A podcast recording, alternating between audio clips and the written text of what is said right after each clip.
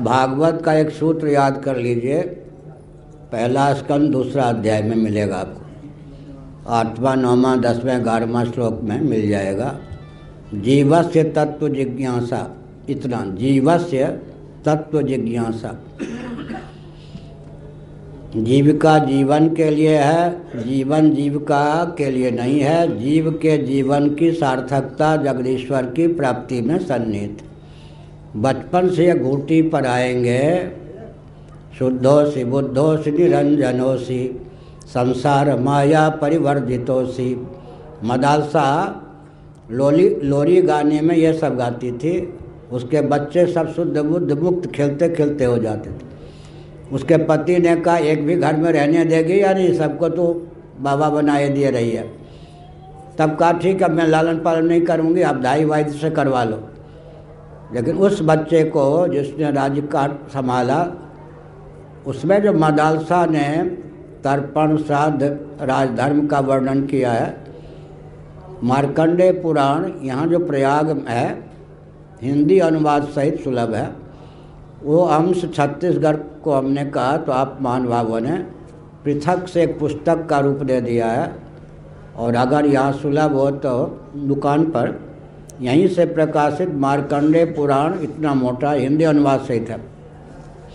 मदालसा का प्रकरण पूरा पढ़ लीजिए और अच्छा हो कि घर में सब, जैसे मैंने कहा ना, एक साथ बैठे जिस दिन जो रहे बैठे अभी बहुत बढ़िया कह रही थी, पंजाब से आई थी ना सुधा शर्मा।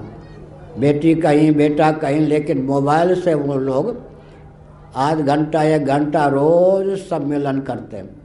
यहाँ का जो सूत्र है वो मोबाइल से क्रियान्वित करते हैं। एक निश्चित समय बाँध लिया है। उस समय संवाद होता है, भगवत चर्चा होती, मोबाइल से कर लेते हैं वो लोग। तो हमने ये कहा कि वो मदालसा का जो चरित्र है, शिष्टाचार क्या है, नीति क्या है, धर्म क्या है, अध्यात्म क्या है, और एक बेटा को प्रवृत्ति परायण बनाया क्या क्या उपदेश दिया, पूरे गृहस्थाश्रम को दिव्य बनाने की विधा है। ठीक है? भूल को स्वीकार कर लेना भ्रम को दूर करना आजकल गांठ गांठ पे गांठ। क्या होता है? संवाद नहीं। एक, तो व्यक्तिगत जीवन में संवाद नहीं है। अपने मन से कोई संवाद करता है? कहाँ लिखा है? मन से संवाद करने का प्रशिक्षण कहाँ लिखा है? सबसे बढ़िया विस्तृत विनय पत्रिका तुलसीदास जी। अपने मन की शिकायत किससे करते हैं? भगवान से। और समझाते किसको हैं? स्वयं स्वामी होकर मन को। मन और जीव का संबंध मैं तीन बता रहा हूँ, कम से कम।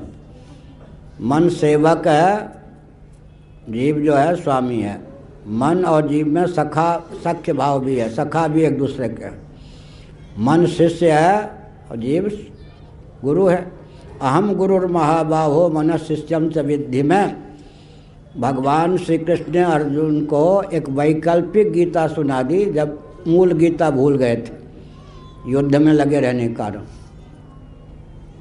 अनुगीता पर्व उसका नाम है एक आख्यायिका सुना दी, अर्जुन को हुआ कि कोई इतिहास है ये। बाद में कहा, जो गुरु शिष्य का मैंने संवाद सुनाया है तो गुरु कौन, शिष्य कौन? अहम गुरुर महाबाहो मन शिष्यम से विद्धि में। मैं ही गुरु हूँ, मेरा मन शिष्य है। मन और जीव में सख्य भाव है, सेव्य सेवक भाव है, गुरु शिष्य भाव है। विनय पत्रिका एक बार पूरी पढ़ लीजिए, हनुमान प्रसाद पोदार जी ने अच्छे अनुवाद भी कर दिया है। तो मन को समझाने, अपने जीवन में संवाद होना चाहिए। उसके बाद फिर परिवार में संवाद, फिर पड़ोस में, फिर राष्ट्र में भारत में सद्भाव पूर्वक संवाद ही लुप्त है, इसीलिए अनावश्यक गांठ। परिवार के व्यक्ति बैठते नहीं, एक दूसरे के प्रति गांठ भूल नहीं है, लेकिन भ्रम से भूल समझ लेते हैं। अब भूल है तो मर जाएँगे, स्वीकार करने की भावना नहीं है। सबसे बढ़िया, अब हमारे यहाँ देखिए, राम राज्य है या नहीं? हमारे यहाँ, लोग समझते होंगे, कुछ नहीं जानते। हम तो बड़ी सभा में अगर मुझे मालूम है कि ये चीज़ हमारे शिष्य को मालूम है, मुझे नहीं कोई संकोचा है इसका क्या हुआ, बता दो।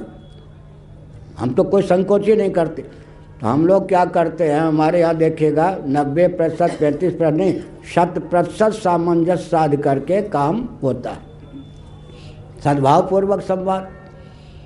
दूसरी बात है कि कोई एन मौके पर कोई निर्णय लेना हो, कोई साथ में भी नहीं है तो जो निर्णय ले लेता हूँ, फिर सबको बुला के भाई, निर्णय लेने में ये अभिप्राय कहीं कहीं होता है कि हम दस हज़ार वर्ष आगे या बहुत ऊँचे कोई दार्शनिक सिद्धांत को केंद्र बनाकर निर्णय लेते हैं, उसमें साथ वालों का दिमाग चकरा जाता है। पहले ये बच्चे थे जब तो हमसे प्रेम पूर्वक झगड़ जाते थे। ऐसा करने से सब गड़बड़ हो जाएगा। विवेक जी को भी ऐसे लगता होगा, जो ये काम कर रहे हैं, उससे गड़बड़ ही हो जाएगा। अच्छा यहाँ है। आजकल या, ये नहीं पूछते कि ऐसा जो आप कर रहे हैं या करने वाले हैं, इसमें कोई राज तो होगा, रहस्य आजकल तो बड़ा समझ गए। पूछा तो फिर मैं क्या करता हूँ? एकाएक कोई निर्णय लेना भी पड़ता है। तो जित्तू जी आए तो ये ज़रूरी नहीं है। एक बार जित्तू जी आ गए, उनको बता दिया कि आप सब आपस में बात कर लो। हमारे यहाँ राम राज्य है। क्यों? एक दूसरे के प्रति गाल फुला के रहना, ये नहीं, सबको कुशल पूछता हूँ। अच्छा आप देख लीजिए, हमारे यहाँ का आदर्श कोई रसोई बनाने वाले होंगे या नहीं? तो मैं क्या मानता हूँ, भीमसेन जैसे पराक्रमी व्यक्ति को परिस्थितिवत रसोइये का काम करना पड़ा या नहीं? क्या हरिश्चंद्र जैसे व्यक्ति को स्मशान में काम करना पड़ा या नहीं? तो हमारे यहाँ कोई रसोईया कह दे तो कह सकता ना। आई रसोईया है, ऐसा कहा जाता ना। वो रसोई भी काम करते हैं भक्त हैं, सबको पवा के बच्चा तो पा लेते, नहीं, माता का स्वभाव है। वो अपने को रसोईया नहीं मानते, वो आपके पाँव भी दबाते हैं, भगवान की सेवा में सहभागिता भी हमारा ये है। इसका अर्थ क्या हुआ? किसी के मन में दीनता, हीनता हो, हमारे यहाँ रह के तो हम समझेंगे हमारा रहना व्यर्थ गया। सबको मस्त मौला रखते, अपने अपने स्तर से। अब आदित्य हैं, वो तो दो ही शब्द जानते ना हाँ। कुछ पूछो, ना हाँ। तीसरा शब्द जानते ही नहीं। उनको साथ लार प्यार से कैसे बोलना चाहिए, टोपा आज नहीं है, ठंड लगती होगी, ऐसा मत करो। सब तरह तरह। मंत्रणा हमें स्वामी जी हैं, निकेश जी हैं, साथ में जो आजकल रह रहे कोई हमारे व्यवहार से संतुष्ट हो या एक दूसरे के व्यवहार से संतुष्ट हो, हमारे यहाँ देखिए, बहुतों का भ्रम हो जाता है। निकेश जी आए तो निकेश जी कोई उठा रहे या नहीं? ये भी बोलना जानते हैं और रोज़ बोल रहे हैं तो और अच्छा है।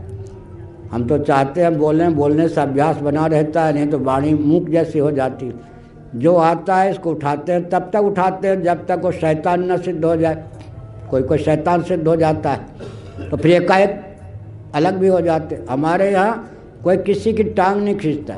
वो सब कहते हम जो कुछ कर रहे प्रेरणा स्रोत ये ये कहते हम जो कुछ कह रहे महाराज जो कहते हैं, उसके अनुसार कर रहे ये हुआ ना? सद्भाव पूर्वक संवाद व्यक्तिगत जीवन में। अब व्यक्तिगत जीवन में क्या कह रहा हूँ? मैं कुछ गुप्त बात अलग ढंग से बोलूँगा। जो वहाँ नहीं बोला, कब कहाँ क्या बोल दूँ? उचित। किसी संस्थान से कोई सरकार थी, तब आता बात उठती थी, मंदिर, मस्जिद दोनों बने। जयराम जी की जनता भुलक कर है, भूल गई अब। मस्जिद अवश्य बने मंदिर भी बने, या मंदिर अवश्य बने, पर मस्जिद भी बने। उसके बाद आवाज़ क्या आई मालूम है? मंदिर बिल्कुल न बने, तुलसी के चबू